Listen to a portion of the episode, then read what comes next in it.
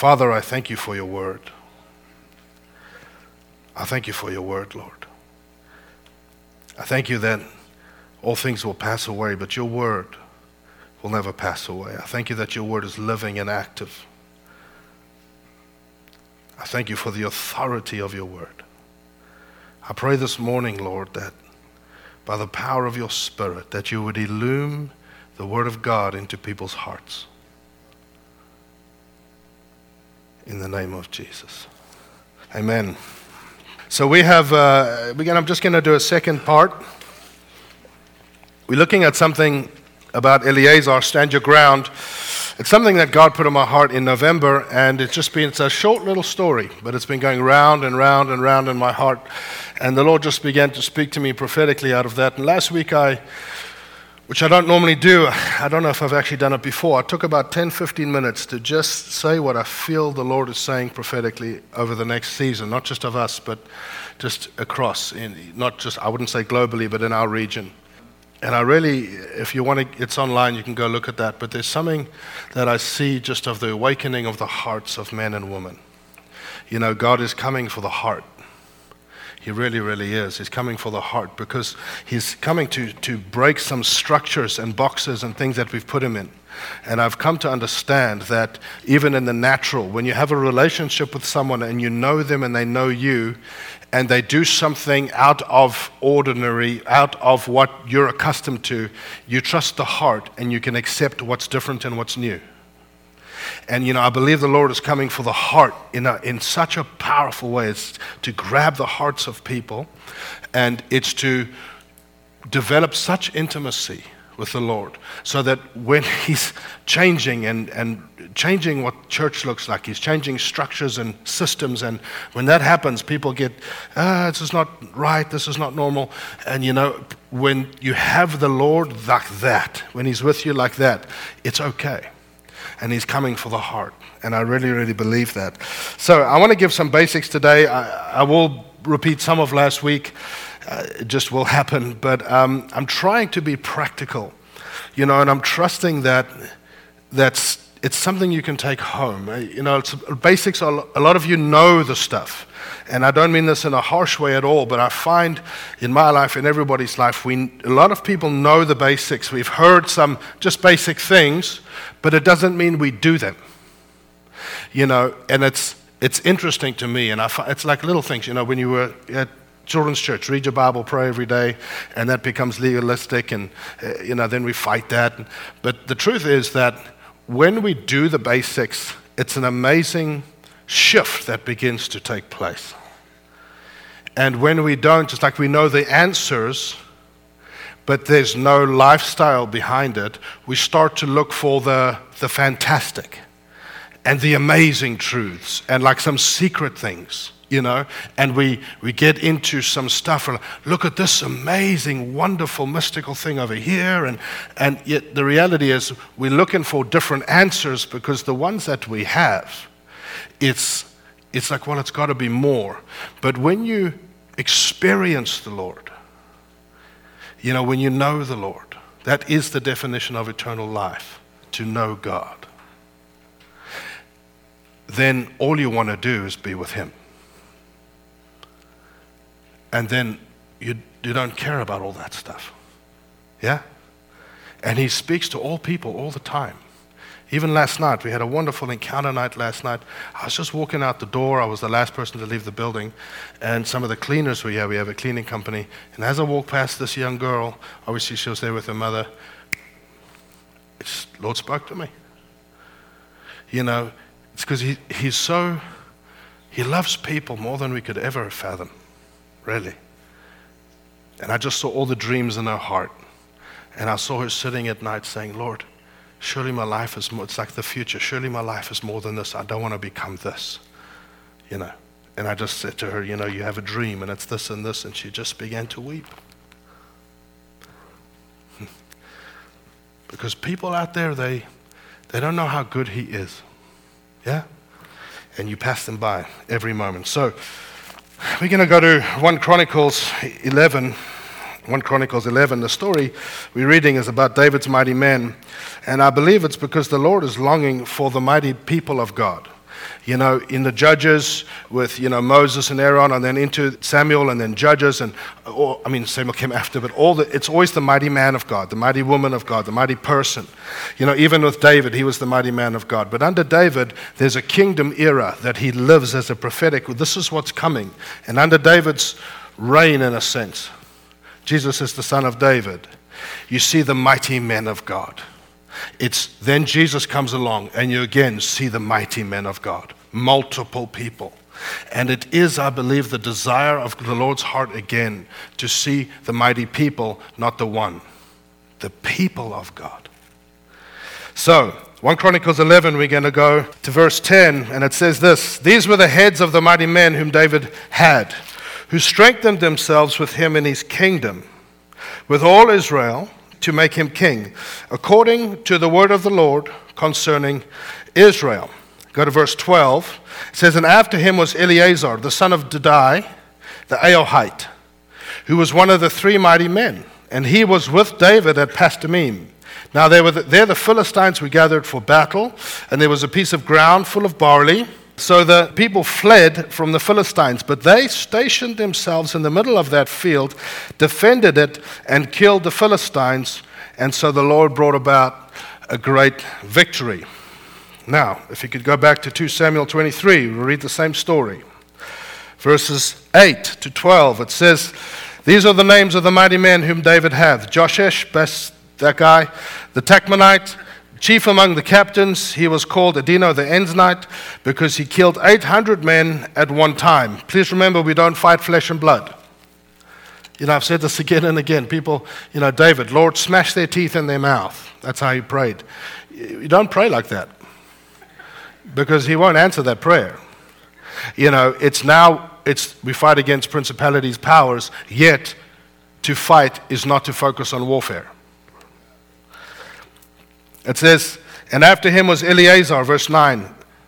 Eleazar of Dodai, or Dodo, the Ahohite, one of three mighty men with David, when they defied the Philistines who were gathered there for battle, and the men of Israel had retreated. He arose and attacked the Philistines until his hand was weary and his hand stuck to the sword. His hand clave to the sword. And the Lord brought about a great victory that day, and there were people, and the people returned after him only to plunder. So, what did Eleazar do? This is how he won a name among the, the men of David. What did he do? Well, everyone's running. The people of God were running away. From what? The enemy. It's like today, they're running away from the culture, from whatever. The people of God are running away, and he comes to this place called Pasdammim. So I'm giving you a little bit of just the bottom line up front. It just makes it easier to understand. They come to this place, and uh, I don't have the time to get in all the study. I looked at maps. It took me a day and a half to really make sure. I encourage you to go study it. Pasdammim in 1 Samuel 17, it's the same place mentioned where David fought and won against Goliath. There it's called Ephes Damim. It actually means the cessation of blood. It's pointing to the cross. The victory that ends the need for blood sacrifice. And Goliath means splendor.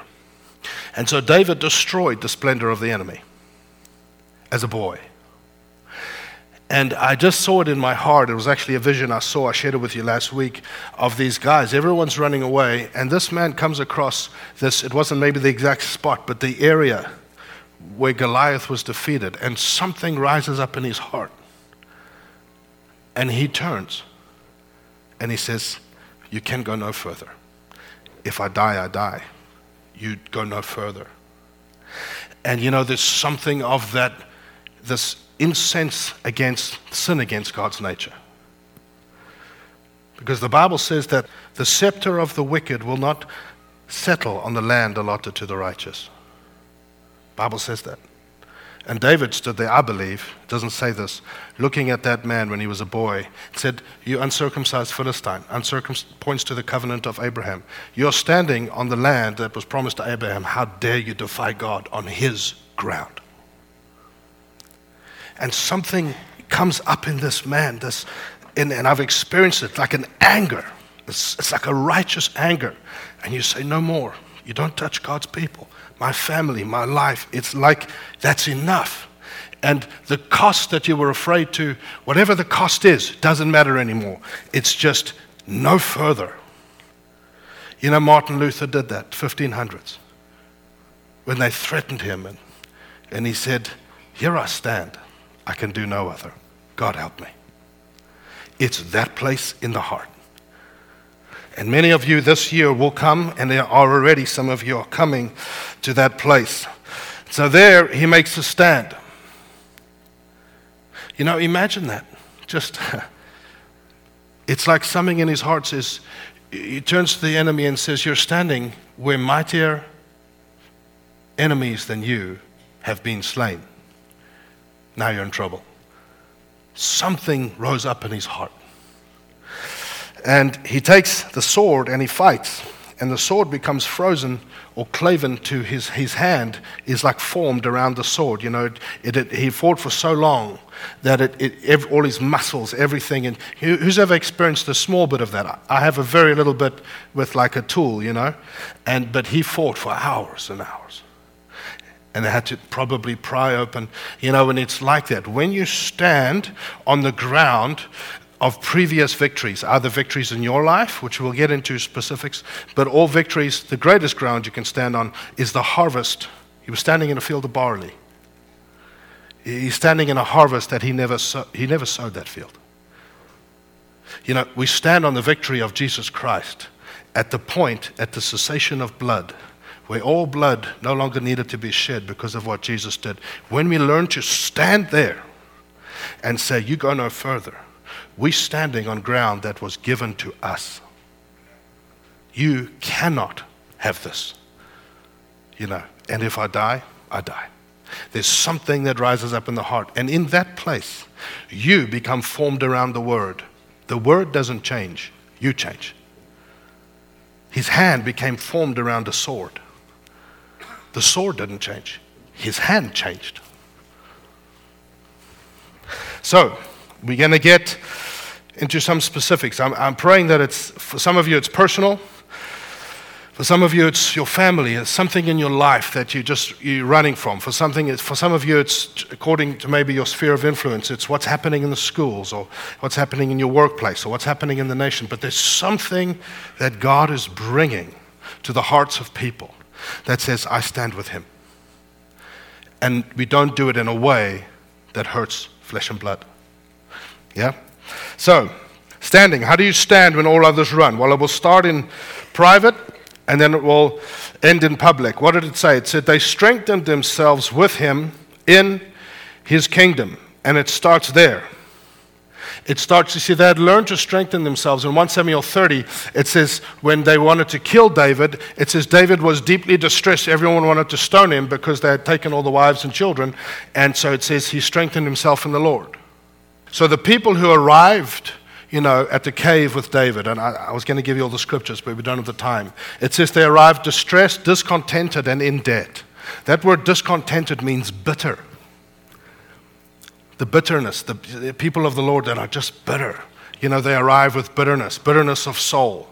They're discontented, they're in debt, they're distressed, they're anxiety. And it's like they come to this man. And then they want to kill him a little bit later on. but they see him do something. He doesn't come against them. He sees him walk away and strengthen himself in the Lord, his God, it says, his God. There's a personal relationship there. And later, those people become the mighty men of David. It's, I imagine that conversation. Listen, remember when we wanted to kill you? So sorry. But what did you do? We want to learn how to do that. And that's exactly what happened. That's exactly what happened. So, the first point or clue I want to speak to you about in order to strengthen yourself, how do you strengthen yourself when everyone else is running? Everyone else is bowing to culture. Everyone else is just going along. How do you stand? Learn that when God stirs the heart, pay attention. See, in Exodus 3, it says Moses was tending the flock. I'll just go to verse 2. He was looking after the flock in the desert of his father Jethro. And it says, An angel of the Lord appeared to him in a flame of fire from within the midst of a bush. And so he looked, and behold, the bush was burning with fire, but the bush was not consumed. And then Moses said, I will now turn aside and see this great sight, why this bush does not burn or is not consumed. Verse 4, extremely important. So when the Lord saw that he turned aside to look, God called to him from the midst of the bush and said, Moses, Moses.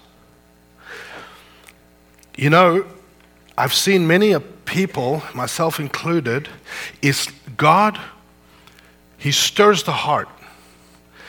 You know, because a burning bush, again, I won't get into it, was something that used to happen there frequently in the desert. He had been there for 40 years, he's seen it many times.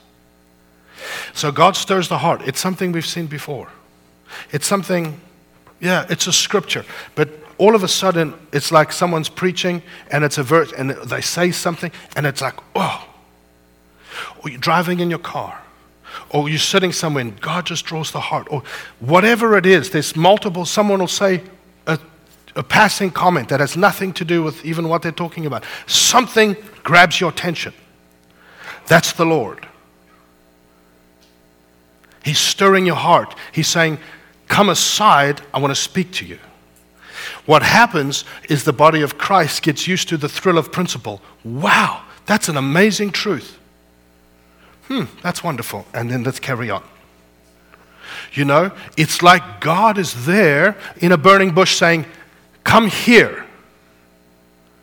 God never spoke to him until he turned aside.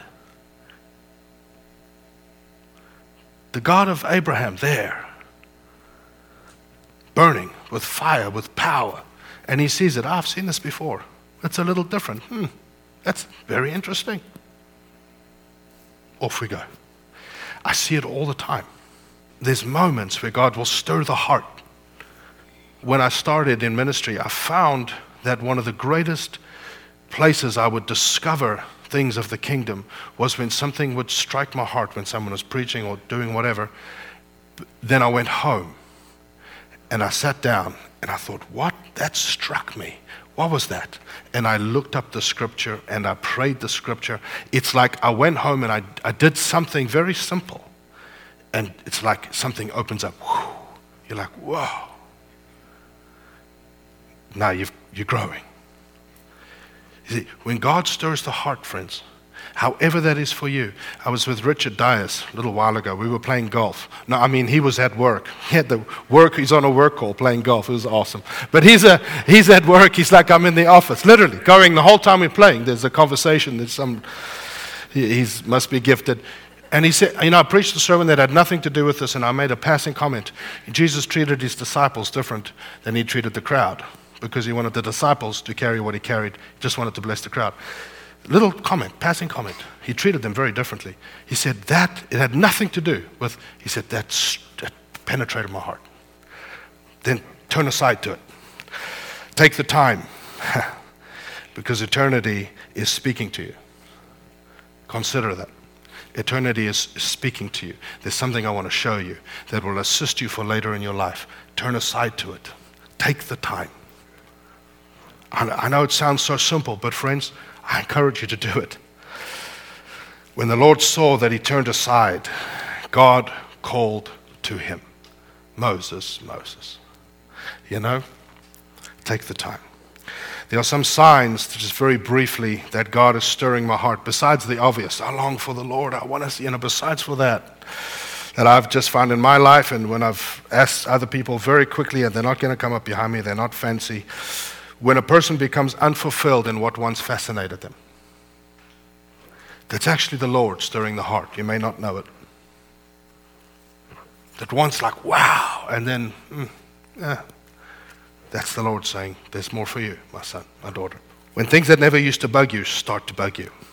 You're watching a movie, it used to be fine, never used to bug you. But now all the stuff, things that were once okay, then it's not okay anymore.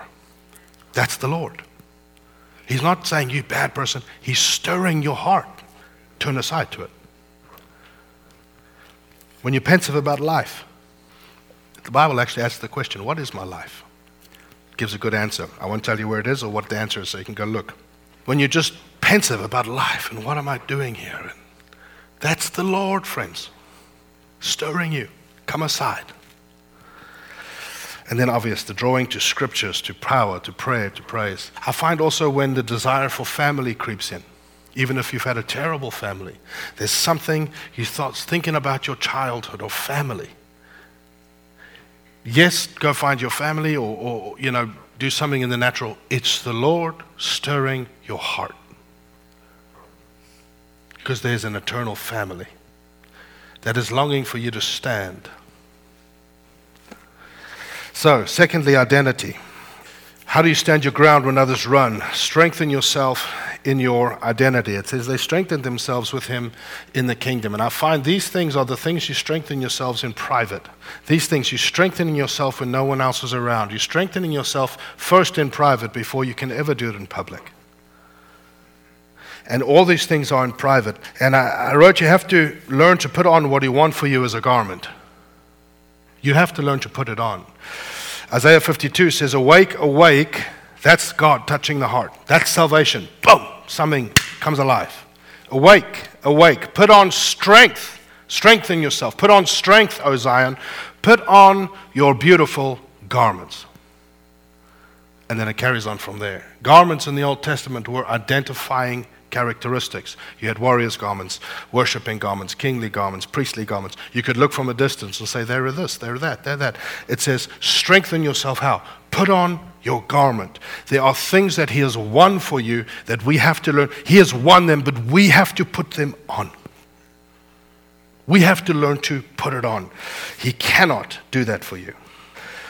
And I believe with all my heart that identity begins. And, and, you know, people say, oh, there's all this talk about identity. You know, it's all about us. It, it's really not. See, the Lord doesn't respond to the enemy. How many of you know that? The enemy has to respond to the Lord. The Lord initiates. The Lord doesn't be like, what's the enemy doing? So there's an entire generation right now that is lost, have no clue who they even are the Lord, the speaking and the truth that's coming out of the church, coming out of people's, coming out of preachers, identity, identity. It's not trying to make it all about people and not about God. And the Lord's been doing it first, so the response of the enemy is to try to take a whole generation away. Hello? It is true. And I believe that the, the interwoven truth of who God is and who you are forms your identity. It's not about you, it's who God is and who you are together. That is what forms your identity. Now, your identity starts when you get saved. I won't get into that. But when you're born again, that's the real you. That's who you really are. And you were expensive. You really were. The highest price ever paid was paid for you. So don't sell cheap. Really don't. You were expensive. You know, don't sell cheap. And it becomes interwoven with who God is and with who you are. The word conversion, I said this to the discovery class last week. The word convert or conversion actually means revolution. So when you were saved, there was a, like a government coup. There was a coup that went on in your heart. There was an overthrow of authority. There was a revolution that happened inside you. Authorities were switched, thrones were switched, and the Lord took his seat. That's what happened when you got saved. And your identity is actually learning to obey that. It's learning to obey the one who sits on the throne of your eyes, your heart, your mind, your, your hands, your feet, your mouth. He sits on the throne.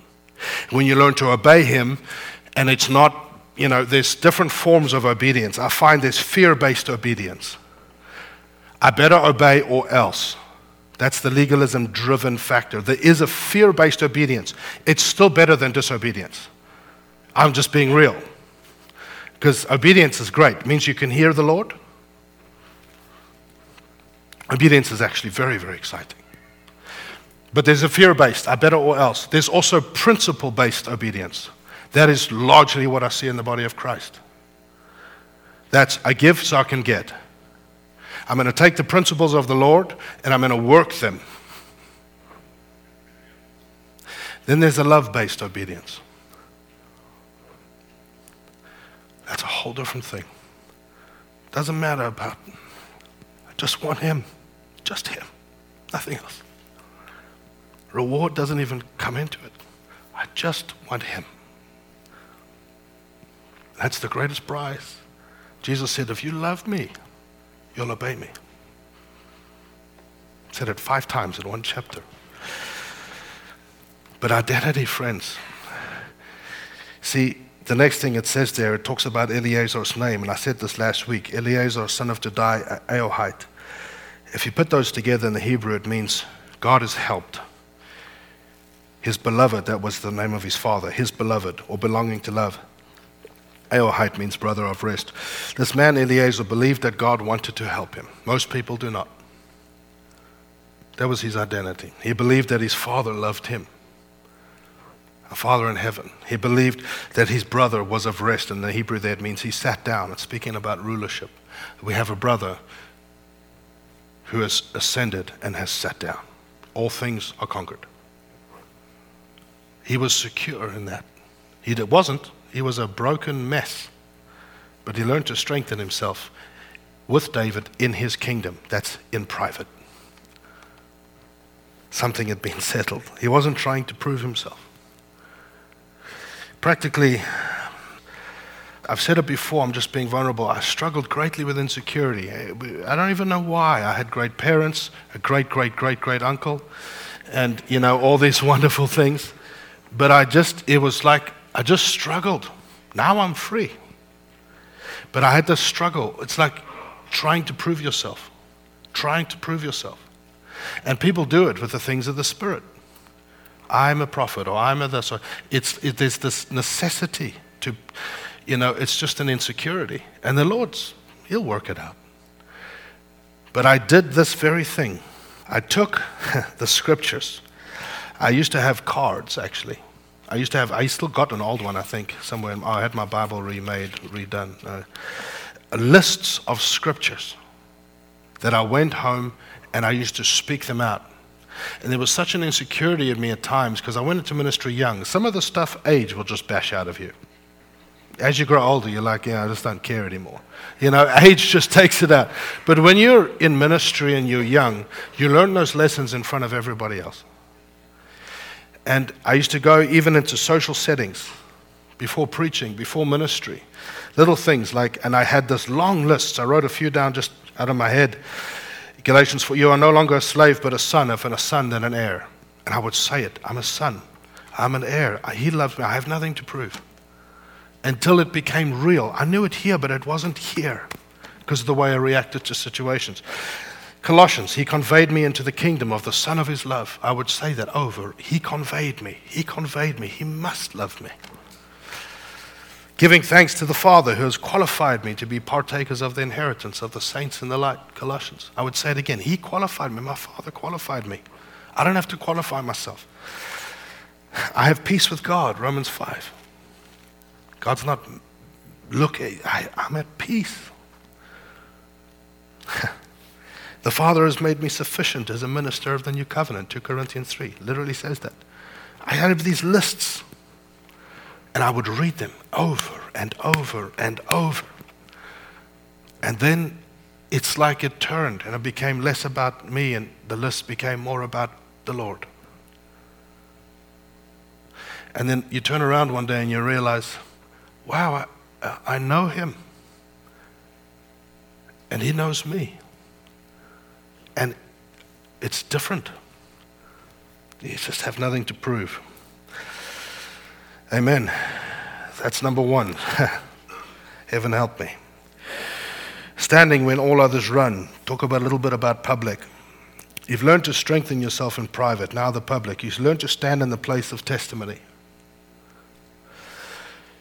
2 Samuel 23, verse 9 to 10 says, And after him, was Eleazar the son of Dodo, we read at the Ahohite, one of the three mighty men with David. That really struck me. It means there were four people. Now, we don't fight against flesh and blood, like I've said. When you stand, how do you do that practically? How do I learn to stand in the place of testimony? How do I, when everyone else is running, how, people are like, great, testimony, great, stand up. What do I do? Stand in the knowledge of God. 2 Corinthians 10 says, For though we walk in the flesh, you know it, we do not war according to the flesh. For the weapons of our warfare, I've put it up as a list behind you to show you what should, you know, hopefully some of the, the sentences that I've put there, it should strike you. Because when you separate it out, it helps. For the weapons of our warfare are not carnal, but mighty in God for the pulling down of strongholds, casting down arguments, and every high thing that exalts itself against the knowledge of God high thing, the demonic in the old places. Everything used to be called on something called the high places. See, what happens is when the Bible speaks about the knowledge of God, it is speaking about our knowledge of God. It's also speaking about what God knows to be true, God's knowledge. So, what happens is something comes along, a thought, it's, it's actually a demonic thing, or a, even a person, or, and something, and everything's okay, and then something all of a sudden it exalts itself. It's a self exalted thing. That's how you know it's not from the Lord. It's suddenly something comes up in competition what God knows to be true. Or what you know here about yourself or about Him. It's, it's exalted against the knowledge of God about what He knows to be true about you. And now there's, and it's like a distraction. It's this, it's this high thing. Any carnal weapon you employ against that thought, against that lie, will do nothing. But when you employ this, that thing will come down. But the text was they were with David. You know, this is in the days when the kings went to battle. So David was the fourth man. So I, wanna, I want you to imagine just for a second. They're all running, yeah? They're all running. They didn't station themselves to start in the barley field. Can we agree? That's not the best, you know. So they're running. They come upon this place. So then Eleazar turns. But who's with him? David. Think about this the one who killed bears and a lion and a giant, the one who was called slain these thousands and tens of thousands, he's there. Yet Eleazar turned. David's the king. We have to learn that at times, what does it mean when we say, well, God is with us? The king is with you. But sometimes you have to turn. I see this as it's like, you know, a Hulk button. You know, the Hulk? It's like imagine activating David, like boop. Because his man, his friend, has turned to face the enemy. And all of a sudden, David becomes activated. The one who has slain tens of thousands. The one who killed a bear, the one who killed a lion. The king. And now you face the king. Oh boy. You know, there are times in your life where the Lord will wait for you to turn. And then he turns. And then they're looking in the eyes of the one who defeated death.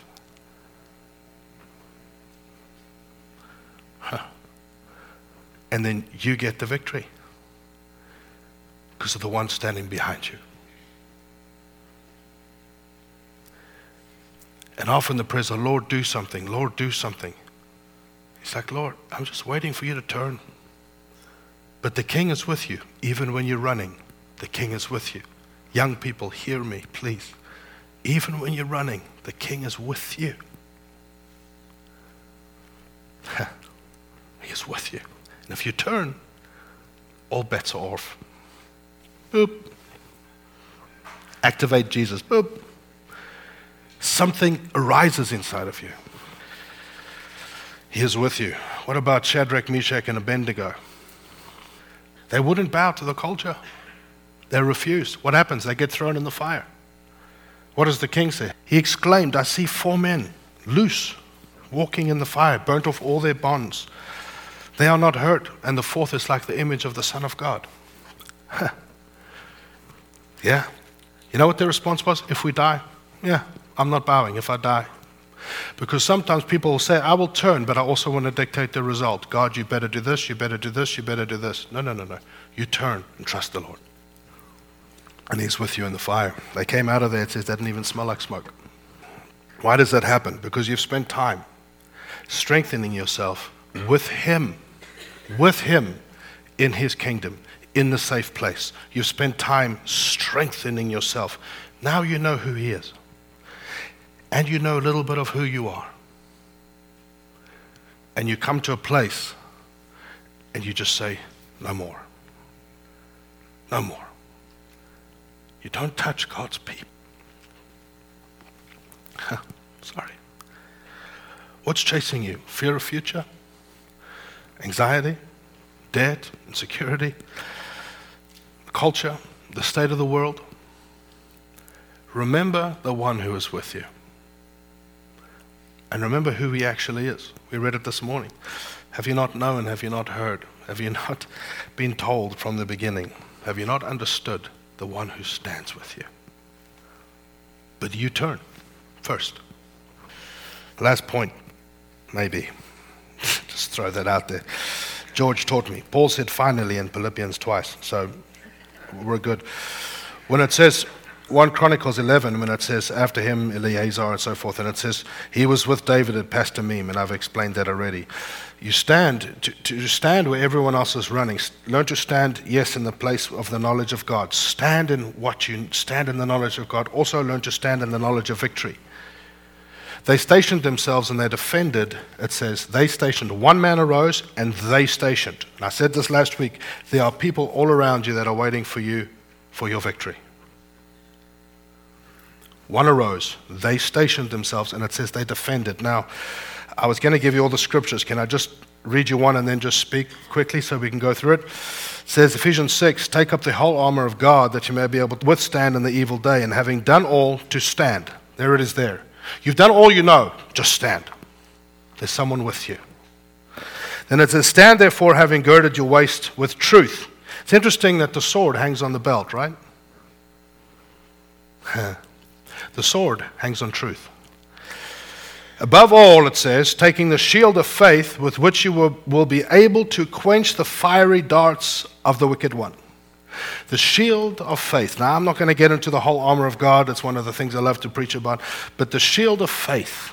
Why is it called faith? Because it's becoming convinced about the greater reality of the unseen realm. So, hear me when I say this. When defense, biblically, defending yourself biblically in the New Testament, is not to defend yourself. That's a carnal weapon. I, I, I meant this, and this is true, and that's not true, and whatever. No, no, no. Anytime we employ that carnal weapon, it's not going to work. The, the shield of faith begins to work, only begins to work when we stop fighting flesh and blood. Please hear that because we are, we are understanding the greater reality of the unseen realm. So we know that's useless. In the Roman days, they had a shield, big shield. Uh, there'll be a picture come behind you, I think. You know what they used to do before battle? For a couple days, they would let that shield sit in water. It became much heavier, so obviously he had to be strong. But that's okay because they had been strengthening themselves with him in his kingdom. Just threw that out there. But they would soak it in water and it would become soaked. Soaked. Why? So when the darts, when the arrows that had fire would hit the wood, the fire would go out. And then when an arrow got through, they had the Roman sword was a gladius. It was only about that long. It wasn't very big. It wasn't like the, the Viking. It wasn't very big. Why? Very purposeful. When an arrow got through, they would actually turn that sword on themselves and use it to dig out the arrow. Friends, we have to understand. they defended it. How? It's on your knees. It's saturating yourself in the presence of the Lord. And your shield is soaked. And that that lie that is hot with fire in your mind about you, that, that reputation that's being destroyed out there that's not true, it's hot with fire, it's like yeah, it loses, it just goes out. That's not going to happen if you run out there defending it.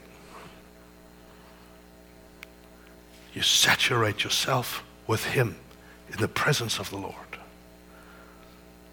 and these things hit all around you. And you know, you see those people. How does that not bug him? How does that? The shield is soaked with water. But then every once in a while, one gets through and you yelp and it hurts. Well, that's okay. You reach out and you take your sword. And you know how to do this now because you've strengthened yourself with Him in His kingdom. And you turn it on yourself. And you have to say it Lord, I bless that person. Lord, this is not who I am. Lord, and you dig them out. Psalm 17 is one of my favorite. In the presence of the Lord will come my vindication. Look upon me. See that I have a. Actually, let me read it to you. I don't want to misquote it. I think I have it here somewhere. Hear a just cause. I tell you the amount of times I've done this. Here, it's like you, you're digging it out. Hear a just cause. Attend to my cry. Give ear to my prayer, Lord, which is not from deceitful lips. Let my vindication come from your presence. Let your eyes look on the things that are upright. You know my heart, Lord. That's not, you're digging out an arrow. if it's ministry based, while you have those scriptures, Lord, you desire to bless, you, you take the sword and you turn it on yourself and you dig out the lies. This alone will pierce between, what does the Bible say? Bone and marrow and soul and spirit. There are some arrows, it's like they go in between, and nothing else can go down there and get it out but this. so there are seasons, friends, where I, I just I have to go every day into his presence, Lord. I, I choose you. I don't understand, but I choose you. And that, that potent lie, that it just melts. What about an addiction?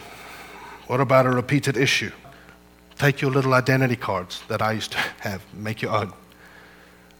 Lord, I'm still righteous, digging out the arrows. You still love me. You're not disappointed. You're still my father. I'm still your son. You're digging out. Lastly, what happens? To God be the glory. The Bible says the Lord brought about a great victory. The Lord brought about a great victory. But for me, the greatest prize is that man. You see, when you stand, when you learn to stand in the place of testimony, stand on the knowledge of God, remember who's with you. Remember how he thinks about you. Remember what the name he calls you. And stand in the knowledge of the victory that he won. The splendor of the enemy has been destroyed. Stand on that victory. Times you have to soak your shield. At times you have to, that's they, they station, and you have to pick out the arrows that get through. But the greatest thing is at the end, it says that all the people that are running, some of the people who are firing the arrows, because it's sad but true in the body of Christ, most arrows are friendly fire. And some of those people, they come back and they get to spoil, they get to take all the plunder. But what's the prize that Eleazar got? Something of eternity has become forged to him. That word claven means joined. Something of God has become joined to him. That's the prize, friends. Christ, something becomes formed to you of eternity, and it will never leave you.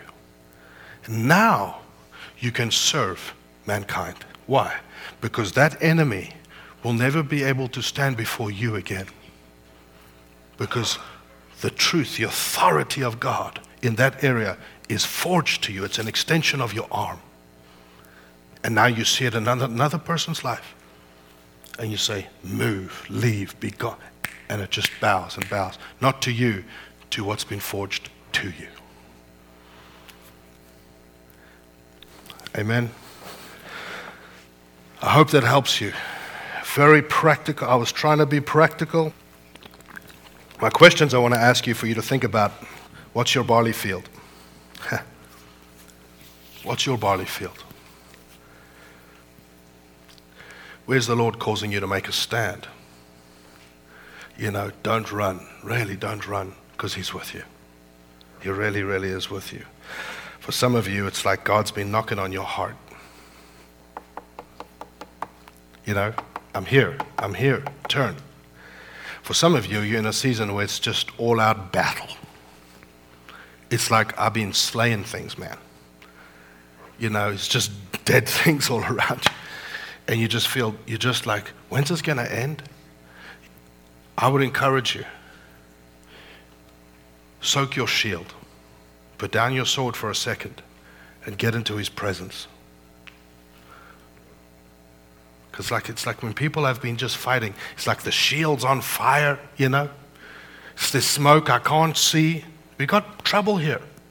You know, there's a problem. Yeah, soak your shield.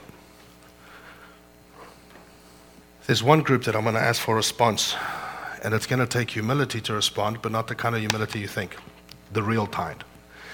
Some of you is like you know in your heart, other people haven't seen it, but you know in your heart God has already forged something to me.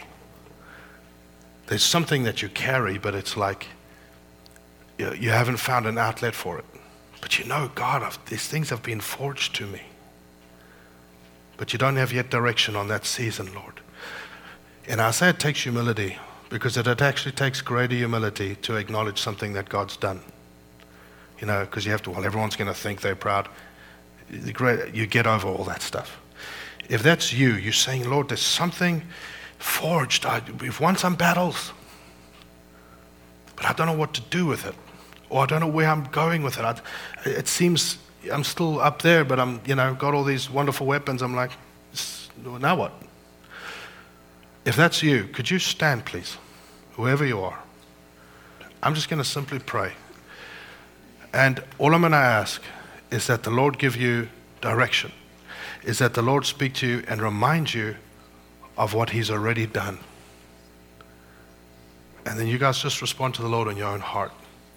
Because there's some people in this room that nations, you know, will open to you. Holy Spirit, we thank you for what you can do, only what you can do. And so now I pray, Holy Spirit, not by might, not by power, but by my spirit, says the Lord God Almighty. Father, I pray. Remind them, Lord, the mighty men, the mighty woman of God, remind them. Let them see again. There are fresh battlefields for some of you. There are fresh crowds for some of you. There are fresh places that need what you carry. Lord, commission today, I pray. Let mantles be realized, recognized. Let's just give the Lord a moment here. And Lord, we just say, no more friendly fire. No more fire from people against people, Lord. No more friendly fire. Lord, let the prophets arise. Let the evangelists arise, Lord. Let the let your people find victory in each other, I pray. Oh God, let your kingdom come. Your will, Lord, in the name of Jesus. Just take a moment, respond to the Lord. Thank you, Lord. Amen. Amen. The Lord is good. The Lord is good. Bless you all.